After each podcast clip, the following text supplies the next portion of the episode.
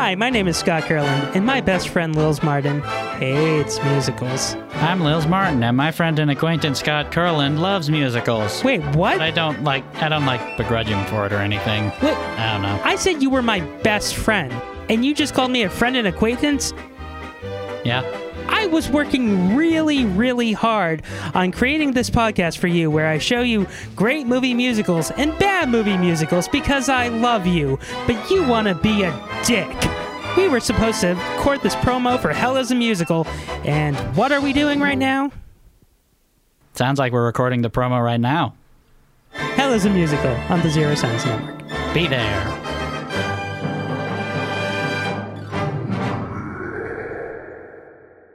Oh, wow, Blank Check. I haven't watched this since I was eight years old. He's not into the FBI agent. Wait, what? Well, she's not going to reciprocate. What? No! No! No! That's right, we watched Blank Check, so you know what that means. It's in the basket. Writer's Bagel basket. Just one thing, sir. What is your name? My name is Preston.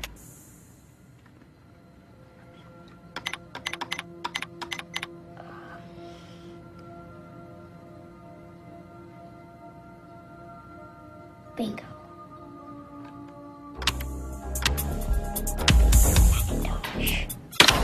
My name is Macintosh. Well, congratulations, Mr. McIntosh. You have a house.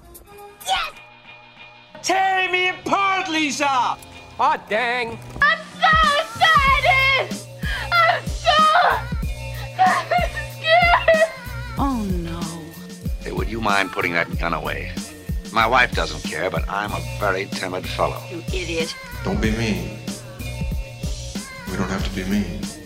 Because remember, no matter where you go, there you are. Hi, welcome to Writer's Bagel Basket. I'm Scott Kurland, and we kick off Baby Don't Hurt Me month, our toxic relationship theme month, with Blank Check. And we have a first time guest.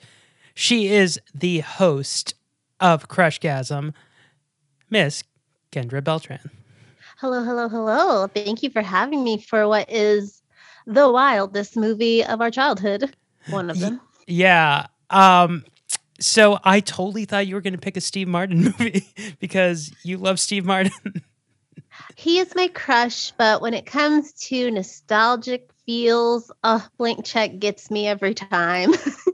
yeah. not so- for that reason, not for the relationship, but so as a kid i never understood why like my mom didn't want me watching this we had it on vhs but like the first time she saw it she's like uh maybe we should not watch this and i didn't understand yeah, because I don't think as a kid that's a memorable thing of it. Or you think it's more innocent. You don't remember like they actually lock lips. they And he's lips. 11. Well, 12. It's his birthday at the end. He, he was 11 when he made the movie yeah. And she was what? At most 25. 26 Oh. karen duffy so kendra since you've never been on bagel basket why don't you give us the blockbuster rule what would the back of the blockbuster video clamshell say to rent blank check All right. Actually wrote it down because I was really excited. All right. 11 year old Preston Waters is basically the front of not only his family, but in life as well. So when a criminal hits him on his bike and pays him off with a blank check, Preston lives the best week of his life. And that includes falling for a very older woman. Thank you. that was great uh yeah so my biggest problem with this movie besides the romance is how awful his parents are Yes, it- the parents in this, like your 11 year old, is not home. He is working with some man you've never met in a mansion, as well as your other teen children. And you're just like, I remember the scene. His dad's like, "Hey, where's Preston? Oh, Mr. McIntosh is. Oh, where's the other boys? Mister, and no question about it. Yeah. What? it, it's also the fact that he um gets clothing like so so his family doesn't have any red flags when this rich millionaire, buys him new clothes, buys him a water slide, an entire arcade. He's there at night as well. Your kid's missing at night. You're supposed to know where your kids are at night. Okay. I know the 90s was like pretty progressive, but I feel like parenting shouldn't have dropped off that much. So when when Haley and I were watching this, um the one thing that came to mind was the John Mulaney bit about parents believing anything an adult will say and not the kid back when he was growing up. Totally. It's like, um, I don't know. It was a wild thing to watch the parents just be oblivious, all the adults in those movies. But I think that's kind of how all kids' movies were back then. I mean, I think of Home Alone and the what bandits they were horrible the parents were just like uh, how do you miss a kid when you're packing for a vacation so it's kind of like oblivious parents were a thing of that era Well, my problem with the parents in this movie is that they're more dicks than being oblivious. Like their son's bike got run over by a jaguar and their instinct is to ground Preston. Yeah they're like you need to be more responsible with your things preston it's like i could have been injured thanks you know Oh, well, I saw my entire life flash before my eyes. Grandpa says hi, by the way. Um, yeah it, they were not the best i mean cps totally should have been called at some point mhm. maybe shay should have did that for him instead of kiss him but hey she had other intentions Yeah. Um Shay Stanley, like even even I as a kid did not have a crush on Shay because I mean, Karen Duffy, gorgeous, beautiful. But I in the back of my mind I was like, she's an adult. You're not Mhm. supposed to have an, a crush on an adult. I just knew that you could think they were pretty, but pursuing them was another story. And also, wasn't this around the same time? I want to think that they knew about the Michael Jackson stuff going This on in their universe exactly as around well. the time. and they were just letting their son, like you said, get these big purchases by a mysterious older man. Yeah, and also the fact that there is a mansion in the middle of this neighborhood. that only was listed for 220,000. So just think about how much that was worth today. Yeah. Um growing up in my small hometown, there was a house that looked exactly like that house, but those people didn't build it in the middle of a suburb. They built it at the end of a cul-de-sac where there weren't many houses and it was like all the way in the back and it was gated. But I like that the couple that had owned the house in the movie were just like these old people. It's uh, like, why? Oh, you know they were into some weird freaky deaky shit. yeah, because it was like a dungeon. Which again, the dad went into the building. He had gone in there and he didn't even question it. Like at the end of the movie, he's like just thinking he's talking to Mr. McIntosh and it's heartfelt. It's not like, hey, where the hell's my kid? He's like, well, if you see him, send him home, you know? the thing that blew my mind with that is that he lives down the street and he drove in his Volvo and got it valet parked, probably into his driveway. yeah. And then they walked home at the end. like he left his car. at the Yeah. Party. It, it made no sense. And how can we forget that 90s staple Tone Loc is in this movie? Yeah, like him and then Biederman, the banker. Michael Lerner, who was in like every Coen Brothers movie. It was just like the casting was great. I mean, we have to admit that Tone Loc was great in it. He was the comedic little uh nod in there. I I love how watching it this time. It's incredibly problematic. Everything Tone Loc is doing, like every scene, he is just checking out another woman, and I don't understand how this bank hires like so many women who are just fine with with everything that's about to happen. Like when he's checking out the the girl when he bumps into Preston, she's smiling. Did you notice that? I know. I mean, t- it's Tone Loc though. is pretty charming. Maybe that was the reason why. It was like if it had been the other guy, Biederman, they would have been like, uh, but Tone Loc, that voice. I mean, Yeah, I love I love when they introduce him. He's like, "Oh, look at you with your fine pearls and your name tag." yeah, it's the it's the voice. I think that's why he was in the movie. He was Oh. playing the sexy. My I guess question is, why didn't he write a song for this movie? Yeah, it was missing that. They could have did like a scene by the pool and the slide. The man wrote "Wild Thing" and "Funky Cold Medina." Yeah, it was a missed opportunity on their part. Maybe Disney couldn't afford to get him in a role and a song. Of They were course like, they we could. just no, they were like, we just spent all that money on the Lion King this year. You know, let's just let's hold off on this live action one. Well, The Lion King. So the crazy thing is, this movie was filmed in '93 and didn't come out till '94. They shelved it for a year. hmm. It was shelved because of the merger with ABC. They had Brian Bonsall in a TV movie with R.I.P. Bob Saget, um, Oh. and they wanted to see if this kid would, you know, do well. I and- assume it did well.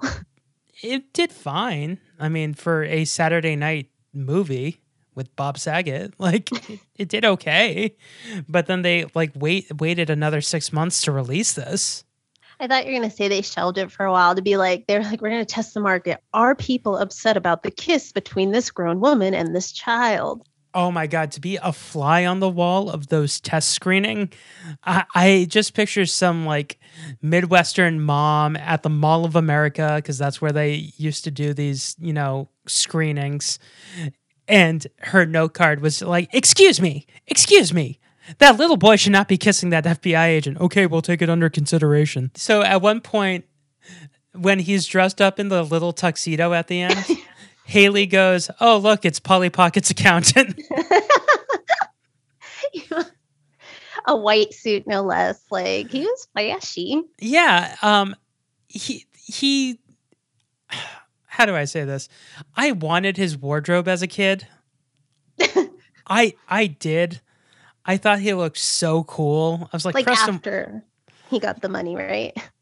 Yes, after he got the money. The the outfit in particular was I always wanted to wear a suit as a kid. So the the date with Shay, the the blue suit with the with the tiny uh Kadeem Hardison from a different world sunglasses. you were getting that vibe, right? Yeah, I like that. That was you're like that is the epitome of cool, and I need it. Did you ever get a suit? Like yeah. that? I didn't get a Oh. suit like that. Oh, I got like so growing up in Massachusetts in Boston, like we had we didn't have the cool West Coast colors.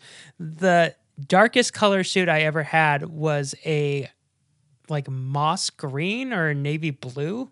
I think it was navy blue. I didn't know the colors were regional. Massachusetts, we're we're all here in Boston. We're we're all depressed and sad all the time. I guess I, my nephew in the 2000s in Arkansas was like, Yeah, I mean, this outfit we just got in town, it's like Barry Will Smith getting jiggy with it. And I'm like, That's like a feel. I, I, in my head, I was like, Did you guys just get that song? Like, what are you talking about? so maybe that's it. But yeah, out in the West Coast, that's how I guess we dressed. Well, keep in mind, here in Massachusetts, we had the Winter Hill Gang. We had Whitey Bulger at this time. Oh, yeah. Yeah, things weren't looking up for us. but out in the West Coast, we had Will Smith. So Yeah. a little more hipper. And I was not, but I guess the other people were. I was wearing like bicycle shorts with like oversized Winnie the Pooh shirts well, all I the time. I always wanted I was that kid who like everyone's like, "Oh yeah, let's get the the um Looney Tunes characters, you know, with the sunglasses and the bucket hats on." And Where it was like the front and then their butts on the back. No, it was when they were trying to do the kid, the crisscross kid and play type of um, design. So it it was like the whole hip hop look of of Bugs Bunny. He's got the glasses on and Mhm. and the backwards baseball cap. I think I have that in my closet right now. Seriously? I think I do. I will That- look after this. That's amazing. I I know I have an old school Looney Tunes shirt I found at a thrift store. And anytime I find something like that, I swipe it up. I have like a vintage Michael Jordan one, one of my most uh, cherished items. And one time I found like a Magic Johnson like Lakers jersey in a trash can, perfectly new outside of the Jay Leno studio. Was it from Jay Leno? I don't know. I was like, I have to. I told my friend, I'm like, I'm gonna go put this in your car. Like, it wasn't dirty or anything, and it, I'm not even a sports fan, but I kept that thing. I was like, I don't know. the things that I find out about Jay Leno more and more just blow my mind. Like I didn't know he is obsessed with like the Celtics, but that's because he's from Massachusetts. Um, but he's also like the biggest like literary nerd, and he's like a huge fan of of Harry Potter. like the stuff I find out about Jay is just very, very disturbing at times. I I'm not a fan of his because of the whole Conan O'Brien drama and a big Oh, yeah. Conan fan. So Yeah. Um, I have friends who were writing.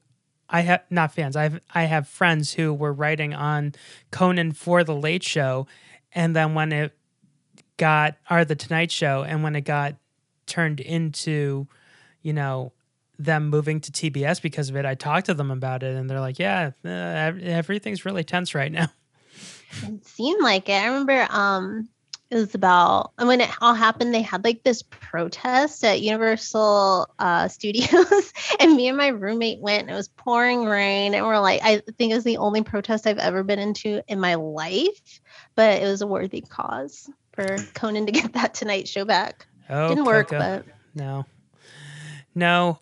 But with this movie, I love how they're trying to convince us that it's Indi- it, it's LA, but it's Indiana. Like so this movie was filmed in LA and San Antonio, Texas. It's supposed to be Indiana. It is not Indiana. i've never been to indiana I, know. have. Indiana does not look like this. No, Indiana does not have a sharper image. the downtown area is not like with the big fountains and like fancy places to take shade at dinner. No, no. Uh, I also that scene in itself, how he doesn't know that it's crawfish, blows my mind. I just nobody in the restaurant thought that table over there, something's going on that's not right. Well, everyone is like okay with like when they find out he has a crush on Shay, everyone's like like, "Oh, okay, that's adorable." Not like, "Hey, this is wrong." Henry who is like I guess the most responsible character in the film question mark. like cuz Henry knows right away that this kid just has a million dollars. i hundred per after this viewing, I a hundred percent believe that. Yes, because he's like, "Oh, tell Mr. McIntosh I'm gonna miss him," and you're like, "Mm-hmm, yeah." But he was like getting paid, so I'd be like, "Hell yeah!" to hang out and just eat ice cream, play video games. That ice cream. I've always wanted that ice cream.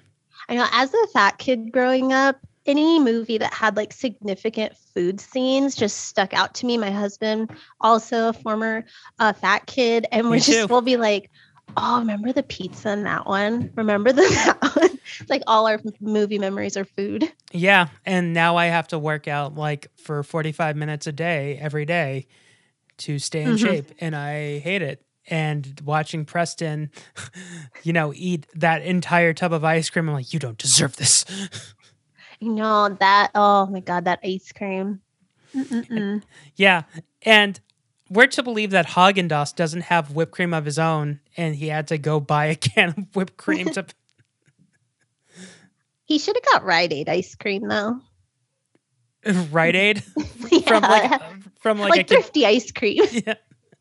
See, I mean, he imagine that all that money in Rite Aid, he could have got way more for way less. His dad was trying to teach him about being thrifty, and he just did not take the lessons. honestly, I I was saying after if I was him, I would be like, I have a million dollars. What I'm gonna do is I'm gonna go into the middle of the woods I, I'm sorry, family. You don't see me anymore. Take half the money, have it accrue interest, and like find a different bank. I know, Preston, you want to be with Shay, but go to a different bank where there isn't a known money launderer. Yeah. And then, uh, you know, hide in the middle of the woods and just live off your interest for the rest of the, your life. Yeah, I definitely would have been more responsible with it. I feel like even 11 years old, I was like my dad, he didn't live with us, but every two weeks he'd give me like 20 bucks for this like measly little child support. And I'd be like, oh yeah. And I was like the saver of my family. So I had an older brother, uh, half brother, and he would like have to borrow money from me sometimes. And I would charge interest. I was a little banker as a child. You're you're not the only person who I've heard that from. One of my best friends in the world has told me that that she used to do that. Yeah, I'd be like, well, you uh, now owe me such and such and such. Or Yeah, I- they, they used to be like, yeah, you're gonna borrow twenty dollars, you're gonna return thirty. It's 10 Mhm. dollars interest per day. Yeah, and we had my mom's boyfriend at the time. He had this brother that would come over and eat our food all the time, and I would write up a tally. I'd be like, "You had two cans of Coke, one bag of chips," because you know I, I took my sack lunch, and I'm like, "If you're eating my mini Doritos, what am I gonna have? Or my Dunkaroos?" No, no, no, no. So I was giving him Never touch the. Dunkaroos. Do not touch. Which Dunkaroos did you have? Did you have the the chocolate frosting or the um, rainbow frosting? rainbow all the way. Chocolate all the way. Mm. Sorry, Kendra. I did. I did not like the rainbow little things like bursting in my mouth. I didn't like that. they I just saw like to to be a fat kid today would be glorious because like Dunkaroos is back and they have like a pancake batter of like a big jar of frosting. They have all these things at Walmart and like my fat kid heart like the arteries clogged the other day when I was there. I was like, what is all this? I couldn't buy it though. I had a oh. fat kid moment where a few months ago I literally bought a thing of 3D Doritos when I saw them, and then like healthy me now was like I took a bite. I was like, oh, this is gross. I'm glad I only paid a dollar and I threw out the rest of the 3D Doritos because they don't taste the same. Like what time machine were you in that you found these? The CVS had them. Oh, they're back Yeah. and not better than ever.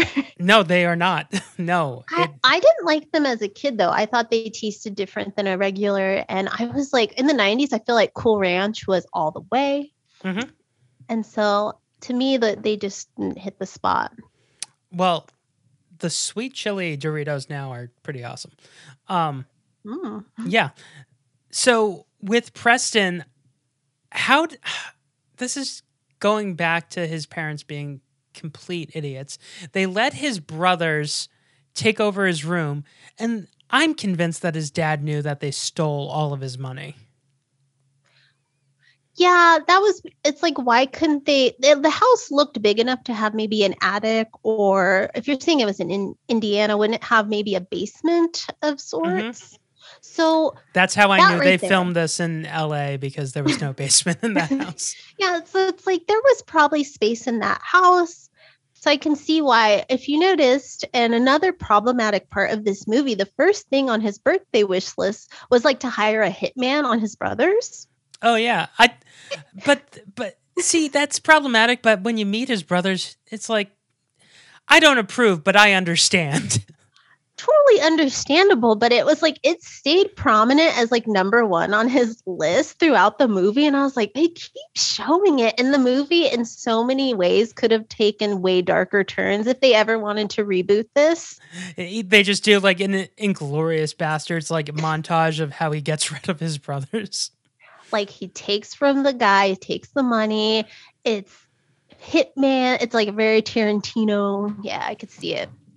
And If I- Tarantino just wants to do his 10th film, make it a blank check remake. I would not put it past Tarantino to remake because like I, I picture him he would love to remake like a Disney movie probably a Disney movie that Kurt Russell starred in as a kid and then recast Kurt Russell in that role. yeah. like imagine if he- Tarantino's last movie was the computer wore tennis shoes with an adult Kurt Russell. That- I mean, Kurt Russell's gorgeous, so I'd take it. Kurt Russell as Quigley. Yeah, so Quigley is. Do you know who that is?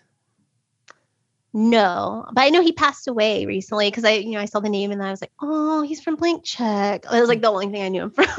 Well, he was also in um, RoboCop, but he, he was. That's George Clooney's cousin. That's Miguel Ferrer. That's Rosemary Clooney's son.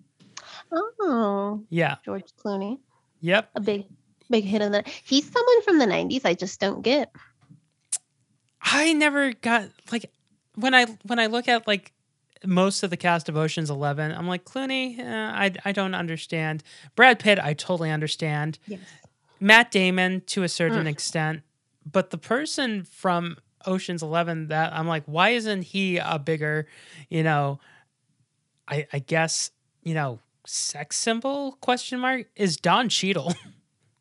Oh yeah. Don, especially in uh um oh my god uh out of sight I haven't seen that, but don Cheadle in out of sight is like he plays a psychopath and he is amazing in it so maybe if Tarantino does remake Blank Check with his version, he could get George Clooney to play. his cousin yeah, like he could pay homage. yeah get george clooney john goodman and don Cheadle. He'll he'll get Tone Loc, and he'll get him to do a song. Because that's just how Tarantino does it. You know, he always kills it with the soundtracks. and i just picture christoph waltz as as mr waters I could see that, but he'd be a way better dad. preston my son you need to save your money Who would be the mom? um i mean it's tarantino so probably uma True, true. He likes to recycle. And also, did you notice his brother is Bud Bundy's brother? yeah that that's uh is it chris faustino I don't remember. It's Dave. Fa- it's David Faustino's brother. I think it's mm-hmm. either Brendan or Chris Faustino. Yeah, I saw that, and then at the end of the movie, it's like where you get a good look at him, and I was like, "Oh, it is him. Yeah, it's he used to work at Jimmy Kimmel as like a stage crew. And one time I was at a taping and I was like just talking to my friend. I thought it was loud enough for him not to hear me. And I was like, that guy looks like Bud Bundy. And he looked so mad. He was like, because that's my brother. I was like, okay, okay. I didn't mean anything by it. He's an attractive man. Calm down. I wonder what would have happened if you said, "Oh my god, that looks like the guy from Blank Check."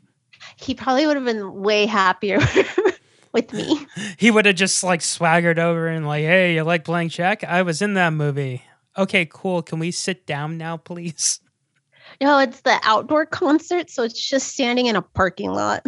Oh, who did you see? Who was it? Uh, the concert yeah. can't recall, but Jimmy Kimmel. So if I was in the front, I was in the front, so it was probably mm, probably Fall Out Boy, Panic at the Disco, one of those. Yeah, the the ones that like I probably would have been at was, you know, Jenny Lewis obviously. Um or or Haim. I never saw those ones, but yeah, I would go to Jimmy Kimmel all the time. It's like I always say I spent more time at Jimmy Kimmel tapings than in class when I was in college. That's amazing. I got to I got to tell him that when I was a senior because I for all the years that I went, I never actually met Kimmel. I've never interacted with him, but the lady who ran the ticketing service loved me because I was always there, and she put me in the front for one of the Jonas Brothers um, in studio interviews. And you know, you know, they talked to the audience before, and I got to tell them that it was a really cute moment. Yeah, um when I used to work at the da- Daily Show, everyone was so impressed when Jon Stewart would come out and talk to them. I mean, oh my god, you did that's so cool. He's so handsome. But with this movie, like Henry, the the the limo driver, once again, he becomes like a surrogate father for this kid. But when I think the scene that creeped me out the most is when he's like commenting how jacked Preston is. I saw more as like his only friend because at the beginning of the movie, when he goes to this birthday party for some reason, even though he's not well liked, he has like nobody to hang out with. So I thought Henry was more of like his first friend in life. But yeah, that that's is really, really, sad. don't yeah. the poor man's Chris Farley was your like only friend. That guy was in um uh uh Little Monsters with Fred Savage. Yeah, he was one of the bad guys. He was also in Nothing But Trouble, which we've talked about on this podcast. Well, and he's also in a cinematic treasure, Blank Check. Yeah, and he's in Scary Movie.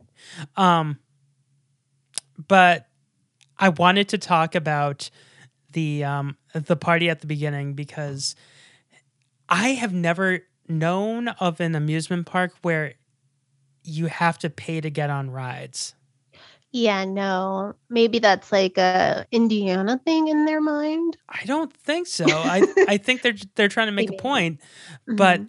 like even growing up like my parents wouldn't let me go to someone's birthday party without having at least $20 on me to get myself food or get myself, you know, tickets or tokens. Like we had something here in Massachusetts called Fun World, which was an arcade, but it wasn't a an amusement park. It was like like it had a uh, a go-kart race in it that you had to pay to get on, but that was about it. Yeah, his parents definitely set him up for failure in that because he was only allowed to get like six tokens and nothing. He could only ride the carousel. And I just mm. felt bad for him. I, I, I don't even know why he went in the first place again. he didn't want to. They forced him to go. And I'm pretty sure that was the same Six Flags from Step by Step. I was gonna say, was it because of the splash zone I part? think I think it was. Like he literally got splashed like Patrick Duffy and Suzanne Somers got. Which when I went to Universal Studios, the Jurassic Park ride, I thought, oh, I'm gonna stand here and get step by stepped, and it didn't happen. I was really sad. There so there is an amusement park up here in Massachusetts that you can get step by stepped. You can get soaked that way. Well, I live on the East Coast now, so maybe I'll have to go there when the Yeah. weather's nice. yeah. Um another thing with this entire movie is the fact that the woman at the beginning when Preston writes the blank check um we haven't even talked about the computer. I could spend a half an hour talking about that computer. Um but when he writes the check, the old woman who gives him like a ration of shit there's something nihilistic about her being so happy to watch him get yelled at and then when she he doesn't get yelled at by Biederman, she like the satisfaction on her face going to disappointment is very upsetting. I think it goes into the like kids movies you have to see the adults as the enemy type thing. Or maybe she was a substitute like a former teacher who had a student like him. I'm giving her a backstory. Want to develop her. And I was thinking, I don't think Preston does end up broke because he opened up the savings account, right? With the $200. Yes. So that's going to accrue interest. Was it 200 or 300? I think too, because that was like the minimum. Okay. Yeah, he literally should have just put the like five hundred dollars in there, and then by the end of the summer, he would have accrued like a thousand dollars. But he did not. He did not. He spent so much money and it was only six days. Yeah, six days. I thought it was two weeks. Originally, I thought it was two weeks, but it, in six days, and we were watching this. I was like, look at all the stuff that he he buys, and at first Haley was like, oh well, he's only buying like, you know, the the truck full of cookies and the truck full of like chips and soda is not going to be a ton of money. And I did the math, so a truck full of Coca Cola, not cocaine. I was about to say a truck full of Coke, a truck full of cocaine. Uh, whoops, a truck full of Coca. a truck full of Coca Cola back then would have been probably about five hundred dollars. Wow. Five five hundred to a thousand dollars. But then And- he bought he had like that wall of TVs. and- But he doesn't end up broke because all he has to do is just sell all that stuff. But does he? Because like I think the FBI would have like seized everything. Yeah, but his girlfriend works for the FBI. so hey girl. yeah, like at, at the end when she's like showing the badge and being like all cutesy with him, I'm like, okay, what the and hell? She, she even says, call me in like 10 years or something. Yeah, and so he's he's 11 or 12 and he goes he goes 8. No, he goes 5. So he would be 16, still a problem. Yeah. And then then uh, she goes seven, and he goes six, and she says deal. Six. He, okay, she gets to his eight because he turned 12 that day. Yeah, So she does get to 18. it's still a problem, Kendra. It's still a problem. I know. I mean, but she works in the FBI. She's going to pull strings. She probably changed his birth certificate at headquarters to make their love a thing. Okay, so she's Mary Kay Letourneau. Yes. I mean, that was that happening around the same time. Oh too? yeah, Mary Kay Letourneau was ninety three, I believe. Okay. Maybe that's why they were holding off on uh, releasing it. They're like, ooh. yeah, that that could be it. But none of them thought that this is probably going to be a huge problem. I just picture the pitch meeting with Eisner and, and Jeffrey Katzenberg, um, and they're like, "Whoa, whoa, whoa! He's in love with the FBI agent, and she reciprocates." Oh, like, okay. I, I have no notes. Okay, that I was just asking questions. Like I picture this as like pitch meeting from from Screen Crush. no, they're like, hmm, it is questionable, but if you put Tone Loc, we're in. We'll sign it on the dotted line, and then that happens. I, I feel like he's like in his raspy. Vo- I can't do a Tone Loc's voice, but I, I feel like he was like, "Did someone say my name?" like he ju- just was outside of different movie studios at the time. For Because sure. because at this time he was doing Ace Ventura, he did this, he did Surf Ninjas, um, and he was in Fern Gully, right? Um, yes, I was like gonna say, I think he's like in Fern Gully. Yeah, he's definitely in Fern Gully because he that's plays like the mud monster. he he plays like a giant rapping lizard. Or oh, okay, okay, yes, yes, yes. He's like a giant iguana hmm that tries to eat uh Pips and uh uh Zach. Yes, yes. It's been so long since I watched that, but that was another one I would rent all the time that my mom just would not buy me for some reason. Yep. I will never forget the cover of Fern Gully, The Last Rainforest. That poster is burned in my brain. That and Surf Ninjas and Bill and Ted. I don't know what Surf Ninjas is. You've never seen Surf Ninjas? Mm-mm. So, uh, Ernie Reyes Jr. from uh, Teenage Mutant Ninja Turtles 2. Do you remember their friend who uh, was the martial artist who helped them in Teenage Mutant Ninja Turtles 2? The pizza delivery guy. Yes. So him and his brother turn out to be like the crown princes of this small Polynesian island off the coast of Asia, and uh, they basically have to fight Leslie Nielsen. I thought this was going to be in the Three Ninjas like franchise. I guess it's a its own thing. They tried, but Rob Schneider is in this movie. They basically oh. are California surfers who end up in in this small, you know, island off the coast of Asia and teach this entire community how to surf. All right, I'm gonna check it out. I love a good- It, it's really hard to track down, but yeah. I love a good. I love Three Ninjas, so check it Yep. And Tone Loc plays basically their he plays a cop in that, but he becomes like their guardian. it's it's weird. It's insane. It's crazy how many like kids movies he was involved in. It because like at this time, this movie blank check for an actor who is playing the villain. Probably they're gonna be built first or second. So you gotta think that they're getting paid at least a hundred thousand dollars. Uh, well, I mean, all right, I would take it too. Yeah. I wouldn't even question the relationship of the child and the woman, but you know, Yeah, I mean, like the the way he stumbles ac- upon Preston so many times, like Juice is just like, oh, if you want a kid, there's a kid over there, and they're like, that's the boy. yeah, the park scene. I was like, okay, come on. Is there only one park in town? and how no one dies. And once again, part of the problem with Preston is he loses like wads of thousand dollar like bundles so easily in this movie. Mm-hmm.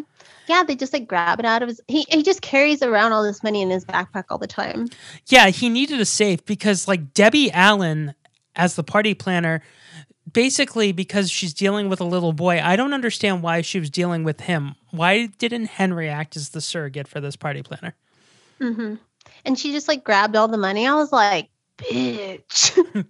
like that it made me like so mad inside that she would do that and he just let her i think he was like a little dead inside at that point Well, like as a kid, when I was that age, and like an adult would say, I need to give them something, like I automatically assumed, if not, I get in trouble. i think it's because like i am such like my mom raised us on south park way too much that we and she taught us like you know treat people as they treat you not we didn't grow up with the like respect your elders it was like if your elder is disrespecting you you can disrespect them right back type Right. of thing so i would have definitely been like girl get your hands off my stacks Yeah. And honestly, I would have fired her right there and then. Mhm. Yeah. But eh. So let's get into the the meat of the actual love story. Ugh. I've been trying to like hold this back, but we got to get into it because this is toxic relationship month. like he walks into that bank and it is instant attraction Yeah, right away. and she, and and I she think flirts back she she does and it's so weird because she's like 26 like i gotta look this up i gotta see how old karen duffy was at this point. And she like didn't know at the time that he would be so involved in the case that she was undercover, which how long was she working at that bank for this? Don't know. But yeah, she was like, Oh, next time you come in, ask for me. Like, oh girl, jesus lady so she was born in 1962 they filmed this movie in 93 so i think i think she was 31 Even older than we suspected. yeah so let's do the math yeah she was 31 20 She was- years older. we th- we were giving her the benefit of the doubt. We're like, oh, she she was a young actress. She was 24. No, she was 31 years old. And like, I mean, actors can't choose the roles they're given. I mean, right after she did this, she did Dumb and Dumber, where she was one of the hitmen. Like, you you get the roles you get, but at the same time, like. I would have preferred to see her in. Do you remember the movie The Big Green? Yes. I would have loved to see her as the um the soccer teacher. Should have been good in that. No relationships there. Even though I always was like, I think the teacher's kind of hot for like the Mexican kid because he was a little too grown. Oh yeah. He looked a little adult. But like with this entire movie, there is a scene where where Shay is jogging at night Mhm. and and like I I don't care if she's an FBI agent. You're not going to jog at night. I mean, you see where I'm going with this? Like she could have got murdered. She could have got ki- And then like he finds her jogging. I don't know how small this town or city was supposed to be, but he like rolls up on her in a limo. That could like you're saying that could have gone terribly wrong. She could have got snatched. Yeah. Yeah, she could have basically every, everything we're thinking right now could have happened. And Again, and this movie could always have gone darker than it Ye- was. and I think oh, what I wanted to say is in the fountain scene, you you can see her butt. Like the water shoots up and um, back then this was like, you know, film, but now in high def in 4K I saw her butt. like you could a- as Also, uh past it and future very- guests Oh, sorry. You It's a very short dress to begin with and very low cut to be going on a date. Whether or not that she qualified it as that, he thought it was. And no, it was, she said it was a date. Okay. So, like, she wore a very low cut shirt with a boy who was likely going through puberty at the time, and a very sh- it was very short as well. I don't want to shame her, but I'm going to shame her because it was an 11 year old she was out with. Yeah, yeah, that's fine. As past and future guest Christopher Brown has said on this podcast, that's that's for the dads. like True. Shay in this movie, and even Preston's mom. Preston's mom is is kind of a dish, um, but for the dads. And there is literally a line where Preston's dad says, "This computer can teach you everything from doing your taxes to." Doesn't he say make love to a woman?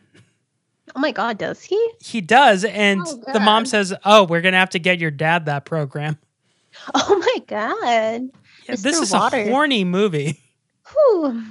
I was gonna bring up that Brady Bunch um, Christmas movie because that's a horny movie as well. All the Brady Bunch movies are horny. It's crazy how much they differ from the show. Yeah. I'm like, wild. But yeah, the dress she wore, that fountain scene, also being like a wet t-shirt contest in the end. Mm-hmm. And then like he gives her a necklace. She's always coming around the house. It's just too much. Yeah. I mean, she's coming out around the house because she's an FBI agent and she's trying to do her job. But like Preston doesn't know that.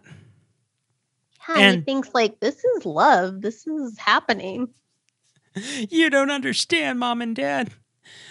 But yeah, and after so let's get into the kiss because the first the first time like when they're in the limo and they're soaking wet uh after the fountain scene she lingers at him and he lingers at her and then she gives him a high five and you're like oh thank god and then Sigh of relief.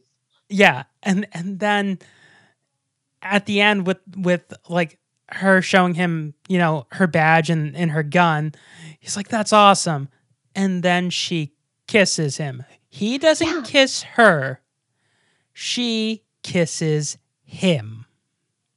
Yeah, it's like not even a peck on the cheek, and it lingers, and it's on the lips, and it's just 10 all seconds sorts of wrong. it's 10 It's- seconds long That's longer than most of your first kisses with another child, like in middle school.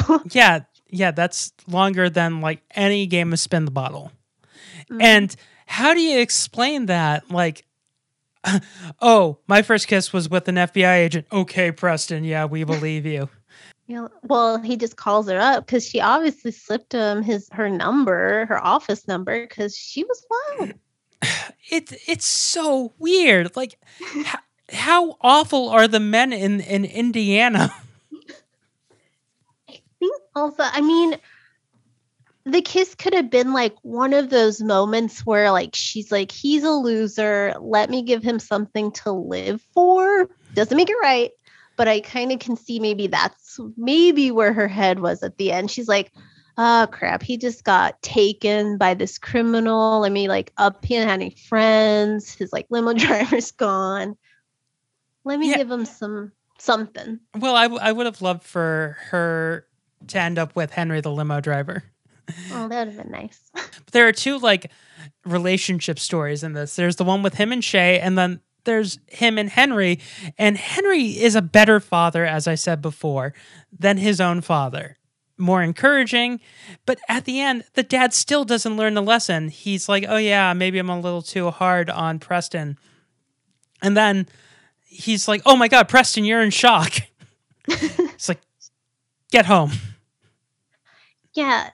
I mean, maybe it's just like, again, I think parents of that era just weren't given the, they just were in a different light. I think Yeah. of a lot of teen movies like that. And like I said, Home Alone, and even mm-hmm. watching PEN15 now, that's kind of how they portrayed parents of that era. Just kind of nonchalant, kind of in your life if they want to be. Yeah, and with with like Preston and dealing with Quigley, like even when when he's doing the home alone in the house, like and he's attacking them, um when Quigley basically fakes his own death and is drowning in the pool and then strangles, he literally strangles Preston. Yeah. but there is some violence against children, but I mean, not the worst thing because then we have an adult kissing a child. So See, what would have made this movie better is if Preston was like a teenager in high school, Yeah, like 15. played probably by an 18 year old actor. Like, a Luke Perry. I was thinking uh, Patrick Dempsey, but yeah, sure. like, you, you have like someone in their teens or 20s playing a teenager. Then this movie's not as creepy, but then like you don't get all the toys, like him, like, you know, getting the go kart and, you know, all that stuff. Yeah, it just would have been like one of those just I can't hardly wait moment with the big party Yeah. and a lot of like alcohol and all that. It definitely would have leaned more towards that way. So I could see why they went with the kid. But yeah, the whole Shay thing throws a wrench in it for Yeah, it being a perfect movie. Yeah, because like Shay herself, like once again, I don't want to say that the female characters are underwritten in this movie, but they are. Like Shay doesn't have a lot to do. She meets with her handler twice. They don't have any conversation. no. It's like find out who Macintosh is. And how that realtor doesn't know that Macintosh is a computer is beyond me. yeah, I was like, girl. And she's like, oh, let's hear from the phone. Like, and there's no way that he should have they should have been like oh $300000 because when they hear that it isn't the person who is making the offer they wouldn't take that offer on the house hmm That was, i mean, I've never bought a house. So I don't know if maybe they don't do they if they did it like that that's just by not phone how call. it works that's not how it works It's like I didn't know you could just call in and it was like a bidding war like that. no no usually you have to write a very nice letter and then you make the offer you know that way. But he literally just pulled off her number for the realtor you know by walking home. No realtor would have all of that information that way with the sign. And like he never got in trouble for any of it either. And it's because that guy he did take the fall and be Macintosh, but like they had to have known it was Preston all along, right? I mean, she was an FBI agent. They're smart people, I think. Well, they were looking for this guy, so they they probably assumed that what Macintosh was doing or what Quigley was doing was he was using the kid as a front and buying all of this stuff to keep him silent. Mm-hmm. Do you think he got even worse charges because they were like, "Oh, you were using a child"? It was like child endangerment. The prosecutor would probably be like, "And what were you doing with 11-year-old Preston Waters?" like And then Shay gets like nervous sweats because she was doing a lot more with him. This is the grossest movie we've ever talked about on this podcast. The more the more we talk about it, like I do not understand how like I was able to watch this as a kid. The other movie that I watched as a kid and I had to do it on someone else's podcast was The Ladybugs with the late great Jonathan Brandis. Um like that's another movie I'm like how the hell did these films get make made in the 90s and like when I got out of film school I couldn't get any of my screenplays made. goes back to like you're just looking at things and you're like, how they just are wasting money. You're just throwing money at things that should not be made. No, it made no goddamn sense. And like, was it a hit? I feel like a lot of the movies we loved as children maybe weren't hits in the grand scheme financially, but they were hits in our hearts. So this tanked at the box office, but it was huge on VHS. Okay. So this was a cult hit, and also it played all the time on uh, ABC Family because I always remember the image of Preston causing the giant car accident and then going, "Yeah." I don't know why that was a thing in '90s movies where like the main hero kid had to be like, "Yeah." Gotcha. gotcha. Like uh Macaulay Culkin in Home Alone did the yes, yes, yes. Like I don't know why that was a thing. You're wasting time. These people can catch up to you and murder you. well, Macaulay Culkin set the bar very high, and then whatever he did, they were just like, keep on doing it. Yeah. With this movie, the other thing that like sets the tone for a completely different movie is the music. This is that like 90s synth where it sounds like everyone is about to be murdered. Well, they almost were. Like he was always having to look behind his back because he stole a million dollars. He he was and like honestly what he should have done as I said before is just ran away. this becomes like an Oscar worthy like like drama about a family that their son runs away from home because he has a million dollars and it just ends with him Dexter Morgan style living in the middle of the woods by himself in a So cabin. from Tarantino, like very violent movie, and now we're doing a another different type of Oscar yeah, it's like a Jane Campion like Power of the Dog, the piano type of movie. that Timothée Chalamet or whatever is going to be Preston in this A24 remake. Yeah. Call me by your blank check. Zendaya is also in it. She, she no, she's too young to be Shay. Too young. Yeah, it would have to be like Rosie Perez. No, who would I don't know who they would pick. Oh, let's let's see. Uh probably Oh, that that Olivia. Olivia. No, sh- mm, I was gonna say that lady. Anybody from like The Crown or whatever. Oh, Olivia Colman. Yes. Olivia Colman as Shay. Having a, a love affair with Timothée Chalamet. Let's give Don Cheadle Tone Loc's role. Finally, thank you, Kendra. Yes, he's gonna be that. I still say George Clooney because he could do it. He could do it. He could do drama. He could do the violence. He could do it all. And and I still see Goodman. I still see Goodman as Biederman. Yes, because he is doing amazing right now in the Righteous Gemstones. I love the Righteous Gemstones. He's so good. I feel like more people are watching it now. I felt like nobody watched it the first season, but now I'm seeing a lot of love for Judy Gemstone, which as a middle child between two boys, I'm like, yeah. I did, I did the Preston thing. I went, yeah. I I was the baby of the family. I was the Adam DeVine. Oh, the babies. I okay, so I I my parents treated both me and my sister like we were both the older child. So so we were both treated like adults. We both had to be responsible. I was not treated like I was the youngest. Which is weird because Preston was the baby as well, and he was treated so badly, and that's like not how it usually went. And uh, like I still I still don't buy the fact that the Preston wouldn't have high hit like a bundle of like ten thousand dollars. hmm Well, his you said his brother stole his money, so he obviously didn't feel safe in his home. But I feel at the time, didn't everybody like, especially in a place like so-called Indiana, have like a tree house or something, clubhouse somewhere? Like they wouldn't like check under his bed or go into like his sock drawer. True. Missed opportunity, What- Preston. what I used to do as a kid, subconsciously hide like five, ten, or twenty dollar bills in like different pairs of pants. Like if I'm I'm, you know, that that's what I did the most as a kid. Like if I had to put clothes away for the winter, I would hide 10 bucks here, 20 bucks there. So like when summer came, I would pull out the shorts and like I would have like 20 bucks. Well, what a little surprise. That's a good idea.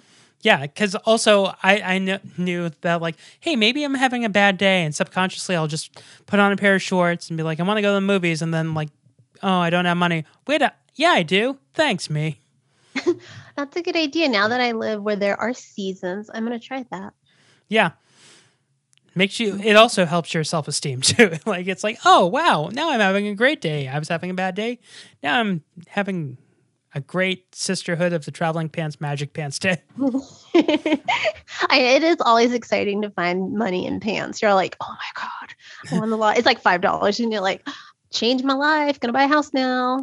because after my bar mitzvah, that's what I did a ton. Like, I donated uh, some of my money to um, the Fox Foundation, and then I took out some of the mon- money and I hit like like twenty bucks in like twenty different pairs of like shorts and and pants. Wow.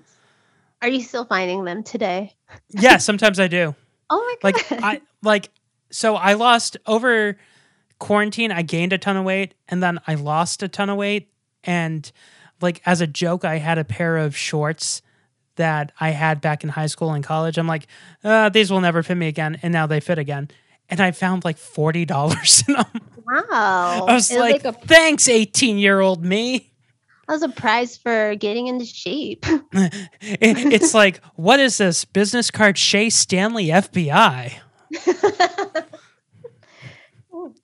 So, is there anything we're missing? I think the fact that this movie came out in a year of such other heavy hitters of um, kids movies that and it was able to like hold its own in our Didn't this come out during the Sandlot? No. It was Little Giants, Mighty Little Ducks Giants. 2, My Girl 2, Page Master North, Richie Rich, Little Rascals, Zach and Kelly's Vegas wedding special. That was a TV movie. but uh, Little Rascals, a film that I auditioned for. oh, which uh which role? Who do you think? Spanky. Yep, I auditioned for Spanky. Everyone, no one ever guesses Alfalfa. Alfalfa Bug Hall was meant for that role. Um. The yeah, but uh, I just remember putting myself on tape for Spanky for Little Rascals, and uh, we were in the theater. I'm like, I wonder if they're going to call me for this role, and then the trailer for Little Rascals comes on. Like, Oh, nope. not that one. That movie was so great. Well, I I found out that like part of the reason why I wanted to put myself on tape for it is because I found out that Penelope Spheeris was directing it, and I loved Wayne's World. Okay. So I was like, gotta oh work my, with her. I was like, I want, I want to work with the woman who made uh, Beverly Hillbillies and uh, Wayne's World. Ooh, Beverly Hillbillies. Oh, I love that movie. I was in love with the dad, and I didn't know that he was Ernest. I was like, Bloom. I was like, he is so hot. I love the dad in this movie. And then my mom's like, you know, he's in all the Ernest movies. I was like, yeah, it's who? And she's like, Ernest. I was like, Do you want to come What? back in? A- do you want to come back in April to do uh, Beverly Hillbillies?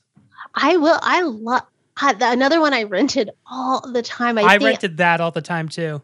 so good. I think all like they did start to remake so many movies and do them poorly, but I think in that time they were just getting it right. And maybe it's because the 90s was a sillier time and you can get away with it, but perfection. So, so this movie was the movie that like I loved as a kid, and at first I thought I wanted to be Preston, and then I saw a movie two years later, or a year later, that I was like, no, I want to be like this guy, and it was Angus. Mm, I- which one's that? Angus is the one about the the fat kid who is in love with the school cheerleader, and um, James Van Der Beek is the bad guy in that movie, and basically rigs it so Angus has to be the homecoming king, and his girlfriend has to be the homecoming queen because it's a joke. Aw. I think you would like it. You would like it. George C. Scott is the grandfather, and Kathy Bates plays his mom. I'll have to check that out. I've never seen it. Yeah. So we have a rating system. How many bagels out of 13 bagels? How many bagels is left in your bagel basket? Hmm. I will have to think about this really quick. It is nostalgic for me, and I'm a big fan of that. I love anything that reminds me of my childhood because there were no bills then. There was no pressure. All I had, my biggest worry was like if I was going to get the new Barbie or something. But there is a lot wrong with it. I would give it a five, five bagels. I'm going with five bagels too because I feel like if we go over five bagels, it's just giving too much attention to this film. It's mostly for Tone Loc and because it was something I just watched so much. But would I have my kids watch it today if I had them? Probably No, not. I would be no. like, let's watch Little Giants instead. Yeah, absolutely.